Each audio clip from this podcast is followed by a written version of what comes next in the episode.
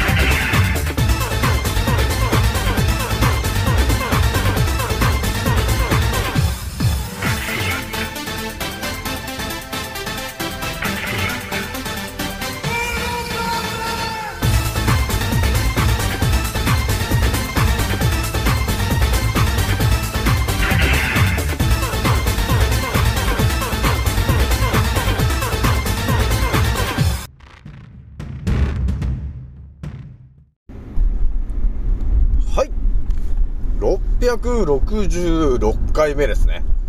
賢者の戦闘プログラム第566弾。始めさせていただきます。創造船オメガ号宇宙一の名記録マスター、青木丸でございます。今から話すことは、私の個人的見解とおとぎ話なので決して信じないでくださいね。はい。ではですね、今回ね、えー一発目にね、ちょっとお伝えするのはですね、今ね、えー世界で起きているちょっと、えー話をちょっとね、何個かしようかなと思ったんだよね。えー一発目に話するのがですね、今なんかやけに雪降ってるよね、と、えいう話しようかなと思うんですよね、一発目ね。で、二つ目がですね、神の骨仙骨、えー第16弾になるんだけど、えー今回二つ目に話す内容はですね、まあ一応シートベルト一つくらいしてもらって、えー聞いてもらいたいんですけども、二つ目にね、えーお話しする内容がですね、えー、長頸骨と呼ばれてる骨があるんだけど、これっていうのがですね、またの名を天才の骨なんだよね、と。いう、えーことがちょっと見えてきたんで、おやおやというところがね、あるんで、ちょっと二つ目ね、その話しようかなと思うんだよね。それじゃあですね、えーお伝えしていくんですけども、えー現在ね、えー私、ランカーラジオさんは、えー3万5千、えー800回再生ぐらいを突破している中でございますと。えー皆さん聞いてくれてありがとうという感じなんですよね。ひとまずね、あのーまあ、埼玉に私は住んでますけども、最近やけに寒いなと、ね、えーいうことがあると思うんですよ。えーなので皆さんね、結構ね、あの、会社でもね、インフルになっちゃってとかね、えーあとは、風邪ひいちゃってとかね、そういう人がね、結構増えておりますと、えーいうことがあるので、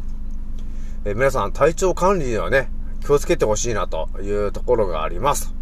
でも当たり前のようにね、こう体調管理に気をつけろと、ね、いうことを皆さん、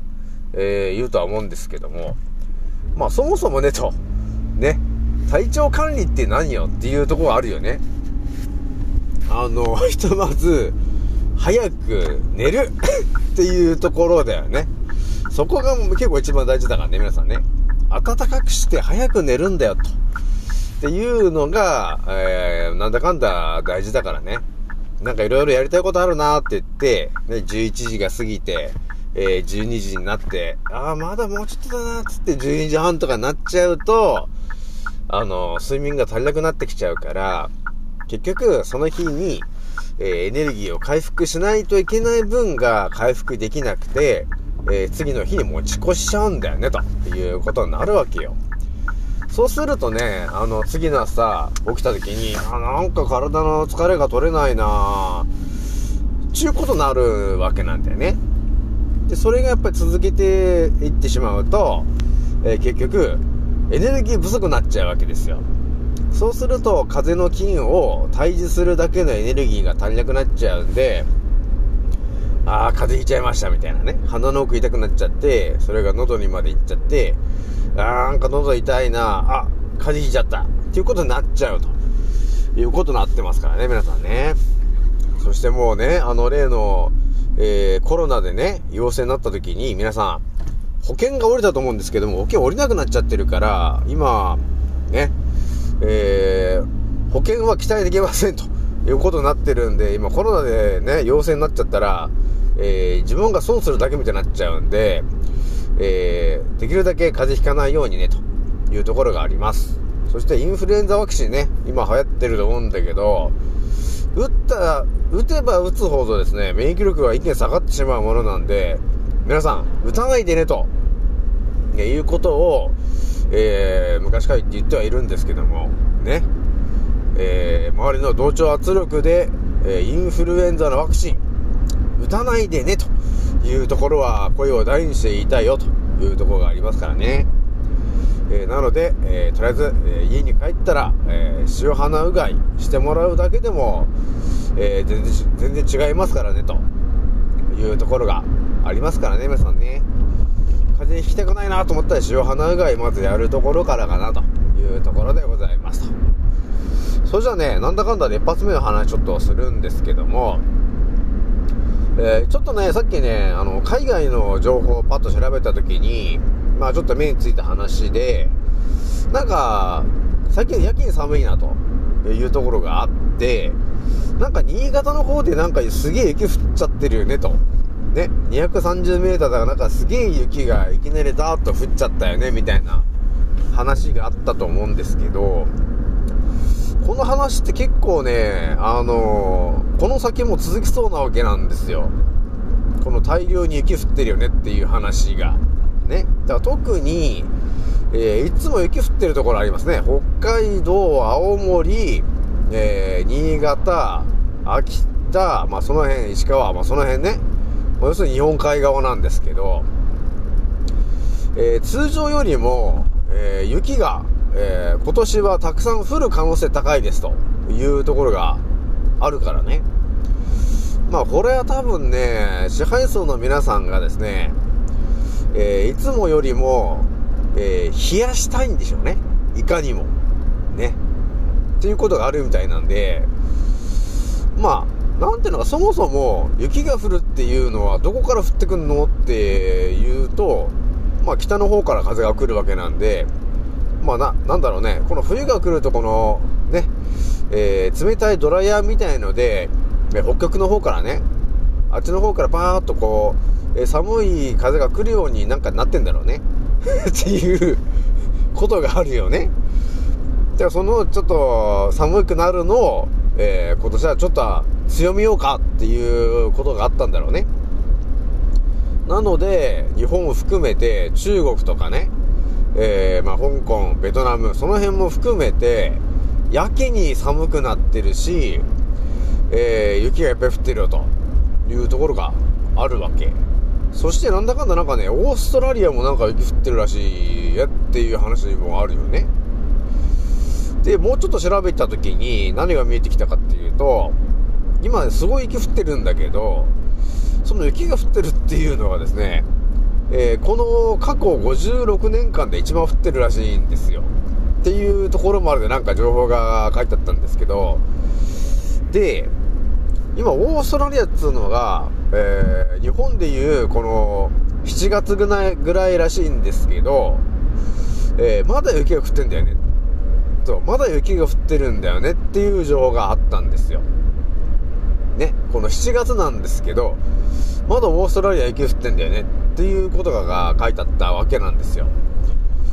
これってもしかしてっていうことがあるわけね。まあ、オーストラリアにも夏があるんだけど、普通に考えるとさ、こう日本でも雪が降るとしたって、ね、まあ12月ぐらいから雪が降るとしたってさ、1月、2月、3月ぐらいで、もう4月のね、あのー学校に入学式で行くぐらいの時には、もうなんかそんな雪降ってなかったよねっていう感じあるじゃないですか。ね。なんだけど、えーオーストラリアはなぜかまだ雪が降ってんだよねっていうことが起きてるらしいんですよ。というところからちょっと考えたときに、まあ何が見えるかというと、もしかしてと、今年の冬から、あと来年のね、えー春に向けて、当たり前のように、まあ雪が降ると思うんですけど、もしかするといつもよりも、えーその雪が降るタイミングが長引くのか、今年はと。来年はと。いうところはちょっとね、見えてきているので、えー防寒対策とか、ね、もう雪をどけるとか、そういう雪かきとかね、えーそういう、えーやる時間がちょっと増えるのかもしれないね、というところがちょっと見えてます、皆さん。ね。だか特に雪国の方、えーちょっと今年は、えー今年と来年はですね、いつもよりも、だから去年よりも、雪をどかす、雪をどかすことが多くなるかもしれないよ。本当に。だから大変だなというところがあるんで、ちょっとそれが見えてきちゃってるからちょっと言っておこうかなと、えーいうことがあったんだよね。まあ雪をね、どかすっていうこの、ね、えーまあいかにもシンプルな話ですけど、ね、雪が降ったから、ね、雪をどけるっていうその作業があるんですけど、これね、まあ雪国に住んでる人じゃないと、多分ね、このきつさはわかんないと思うんだよ。これね、本当に、私もね、なんだかんだ、あの、埼玉にね、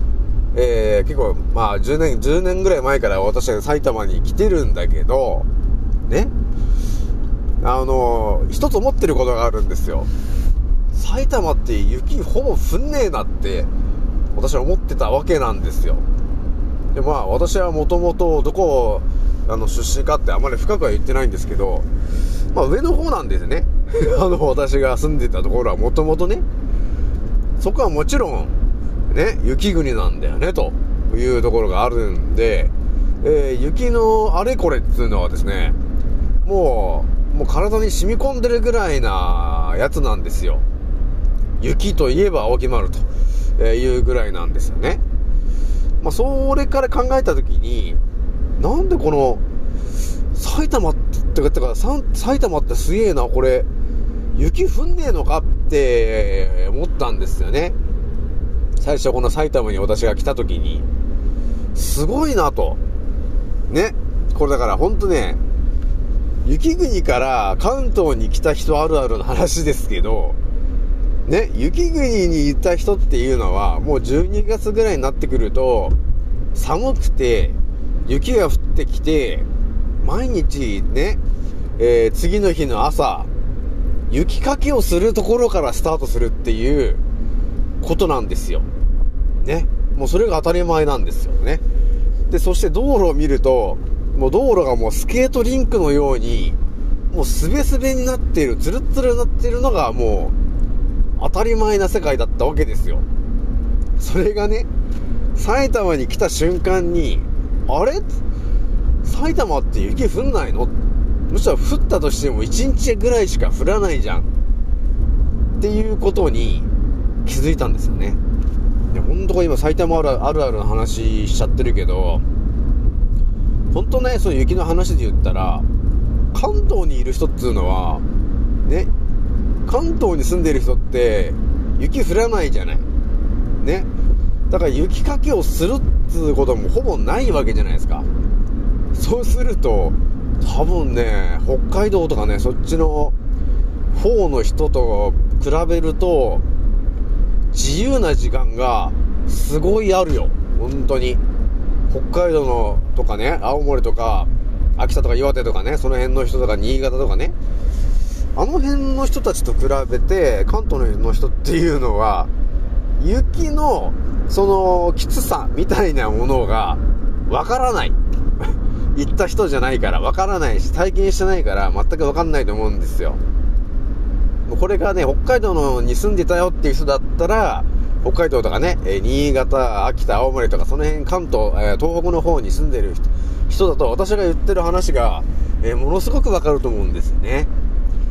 っていうぐらいね、その、雪っていうものに使う時間があるのよ。北海道とか雪国の人たちはね。なんだけど、関東に住むと、そのきつさみたいなのが全くないの。だからこれ私思ったのが、やべ、関東にいる人たちって、すげえ楽だなって思ったわけ。なんだよね。だからやっぱ最後私住むとしたら絶対にその雪国に住みたくないと思ったんですよね。っていうのがあるんですよ。まあでもねまあいろいろあるんでもしかしたら戻る可能性はあるんだけどね。っていうことがあるわけよ。ほんとこれ雪国あるあるなんですけど。ということがあったんですよね、えーなので今関東にいるいる人っていうのはまあ、雪国の人たちのその雪のきつさみたいなところがあんまりよくわかんないと思うんだけど、えーこれ実際ね、本当に関東から北海道に行った人はですね、えー雪のきつさとこの道路のすべすべ常にアイスバーンっていう状況でなんて住みにくい場所なんだっていうことを多分思うと思う。ということで一発目の話はね、そんぐらいにしとくんで、とりあえず雪が、あの、いつもより降る、降る可能性が高くなるから、えー皆さんちょっと注意してねと。あと、雪かきで体ね、えー壊したりとか、えーあとはね、屋根のね、雪を下ろすときに自分も落ちちゃったりとかね、えそういうことにならないように気をつけてね、というとこ先に言っときます。ね。それじゃあね、えー二つ目の話するんですけど、えー神の骨、仙骨。っていう話の、まあ、第16弾目になるわけなんだけども、え神の骨、仙骨を調べてた時に、まあ、長頸骨骨がやべえぞという話が見えてきて、えー長頸骨の話を調べてた時に、えー見えてきた話なんですけど、長頸骨という骨はですね、まあ多分ね、ほんとこれ、普通に生きてると、多分出会わない。本当に。私が本当ね、あの、普通に生きてるとね、出会わない話ばかりをしちゃってるんだけど、普通に生きててね、長頸骨っていう骨が、そもそもね、人間の骨の中にあるということを知ってる人自体があんまいないかもしれない。100人に話して100人が知らないかもしれない。っていうぐらいのレアな話なんですよね。この長頸骨っていう話が。えーなので、ちょっとね、今後もちょっとね、長頸骨の話は考察していくんだけども、まずね、その長頸骨と呼ばれてる骨が別名があったんだよね。これはね、仙骨と同じ、同じような感じですよ。仙骨といえばね、えー別名神の骨と呼ばれてるんですよね、というのがあったんだけど、えーこの長頸骨と呼ばれてる骨はですね、別名、天才の骨と呼ばれてる骨なんだよね、と、えーいうことがあって、で、その、要するに、天才の骨が、えー開いてるとよ呼ばれている、言われている、えー過去の偉人は、えーアインシュタインとかね、えーあとは志村けんとかね、だから志村けんっての乗ってたっていうのがすごいんだけど、えーだからその、ね、結構有名な人が、その、天才の骨が開いてた、開いてるというか、えー天才の骨が緩んでるっていうんですかね。長頸骨が緩んでる人、みたいな感じで、えー天才脳っていう形でいろいろね、えーえー乗ってたんですけど、だからね、長頸骨と呼ばれてる骨があるんですけど、結局、そこの骨を緩めるっていう、こう、いろんなテクニック、昨日もちょっとね、ちらっとお伝えしたんだけど、YouTube で調べてもね、結構ね、あレア情報で結構載ってんですよね。長頸骨の、もう緩める、みたいなやり方がいろいろ載ってるんだけど、まあ、あれやこれやね、えーちょっとある中で、またね、ちょっと、ある程度まとまったらまた皆さんにもお伝えするんだけど、いろいろあるわけ。いろいろあるんですけど、長頸骨という骨っていうのが、そもそも、長頸骨の骨の上に脳みそが乗ってるわけなんだよ。ね。だそういう骨なんですよ。で、外に一番外周に出てるところって言ったら、またその、こめかみのところら辺なんですよ。あとはもうね、中に入っちゃってる骨なんで、なかなかね、そこを緩めるっていうのが結構難しいんですよね。だからね、これ結構テクニックがいる骨なんだよね、というところが見えてます。ただね、その長頸骨という骨は、えー仙骨と、えー背骨と長頸骨っていうその3つ、が常にこう、振動し合ってエネルギーを供給してたりとか、えー、ね、その神経とかそういうものを通って、えー言葉とかね、いろんなものをこう伝達してるっていうとても大事な話なんだよね。えーその腸頸骨はね。とても大事な骨で、で常に、えー振動してますと、えいうことになってます。だから、とりあえずね、その腸頸骨いろいろ調べていくと、またとんでもない情報がいろいろ出てくるわけなんですけど、ひとまずね、今日お話ししときたいのは、えー腸頸骨と呼ばれてる骨があって、で、それをですね、緩ませるというテクニックがいろいろ出てるんですよね、というところがあります。で、緩ませるとどうなるの？っていうと、別に血流がものすごく良くなるんですよ。ね、頭のね、頭とか目とか、え脳の血流がね、えーものすごく良くなりますというところがあります。で、またね、あのー少し前に頭痛の話ちょっとしたじゃない。頭痛の人を助けたいんだっていうことでいろいろ話してると思うんですけど、その中の原因の一つに、腸頸骨という骨がガッチガッチに固まってることが原因で、え血流が悪くなっている。あとは、え骨髄液とかの流れが悪くなっている。あとは、リンパの流れが悪くなっていると。えーいうことがきっかけで頭痛がしてる人がいる。っていうことがあるわけ。なので、腸頸骨と呼ばれてる骨は結構ガチで大事な骨になって、えその骨を緩ませるということによってですね、えー頭の血流がとても良くなったり、リンパの流れが良くなったり、骨髄液の流れが良くなると、えいうことがあるので、腸頸骨を緩ませるというのは結構大事な話なんだよね、ということなんで、ね。じゃあ最後にちょっとお伝えしとくんだけど、腸頸骨という骨は、え基本、やはり振動していますと。で、自分でこめかみをこうね、えー押したりとかマッサージしてぐりぐりやって、えーマッサージをして緩めるっていうことも、えーできるんですけど、もっと効果的な方法があって、それは何かというとですね、自分でこめかみをこう押さえて、えストレッチとかね、マッサージとかして、いや、緩めるっていう方法と、えもう一つが、他人が、ね、誰かが、えー自分のこめかみを、こう親指で、こう、ぐりぐりぐりぐり優しくね、こう、ぐりぐりぐりぐりってやることによってですね、その、アルファーファだかっていう、そういう、えー振動みたいなものが出るんだよね、と。そうすることによって、えーリラックスモードになれるの。っていう情報があったんで、ちょっとこれちょっとお伝えしとこうかなと思ったんですよ。だから、例えば誰かが、身の回りの誰かがね、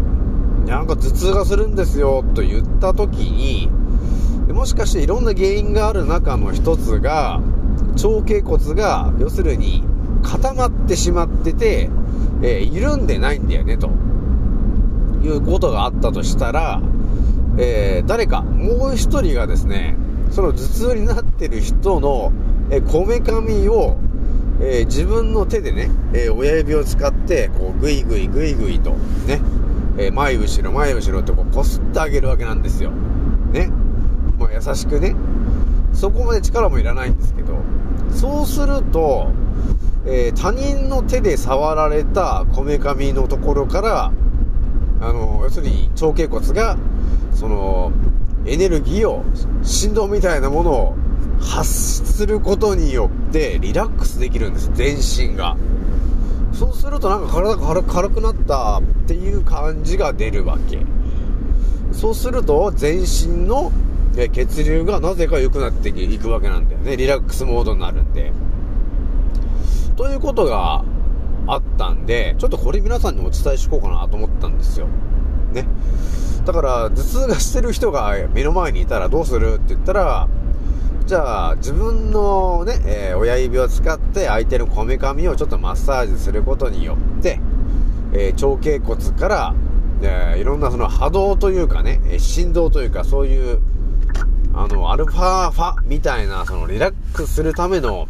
えーものが出るようになるから。他人が触ることによって。えそうすることによって、その、あ頭痛になってる相手をリラックスさせることができるわけなんですよ、と。えーいうことがあるんで、えーぜひともね、えー頭痛で悩んでる、えーお子様をね、頭痛で悩んでいるお子様を抱えている人がいましたらですね、えーぜひとも息子さんの、えこめかみをですね、えー自らの手で、えーちょっとぐいぐいマッサージしてもらうとですね、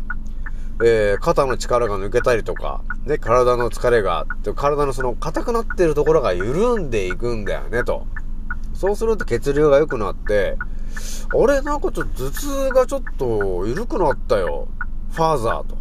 ね、いうことが、ね、えー起きる可能性がありますね。えーなので、ちょっとぜひともやってみてもらいたいというところでございます。えーそれじゃあね、えー今回これぐらいにしておきます。次の音声でまたお会いしましょう。またねー。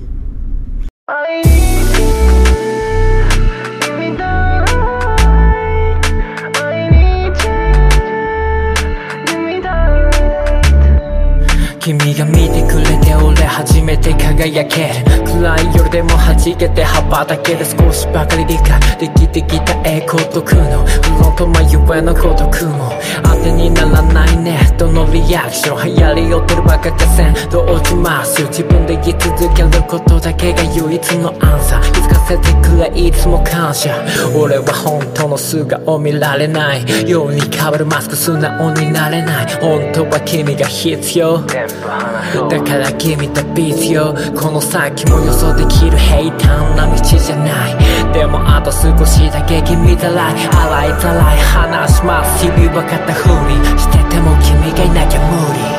オンラインオフライン問わず乗っかるドフなビーツ。何気なく飾り気ない愛に照らされて過ごす毎日仲間の声君のぬくもりが体の方へと導く日々の潤い上がり絶やさないように。ストーリー紡いで繋いでくマイホーミー時に瞑想生の迷路。俺を突き動かす数少なき声よあいつの行動あの人の言動が道示す救い導くもの。たまに誇り腹手は取り出した生産性のある日々をって言葉をな。苦難上等のマイロード。楽にこうなんてマインドは捨てたどこ。世に飛び交うとや言葉に。それぞれの認識方法があり。見方を変えれば味方になるらしい。なら俺を当てる光はまずで秋のようなもんさほら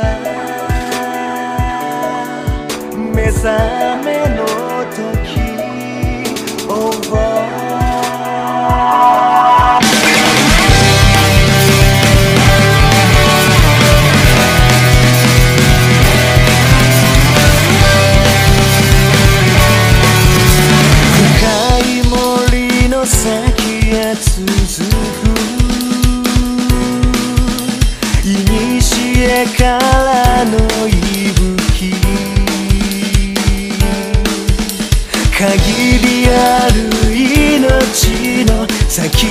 ある答えを誰もが持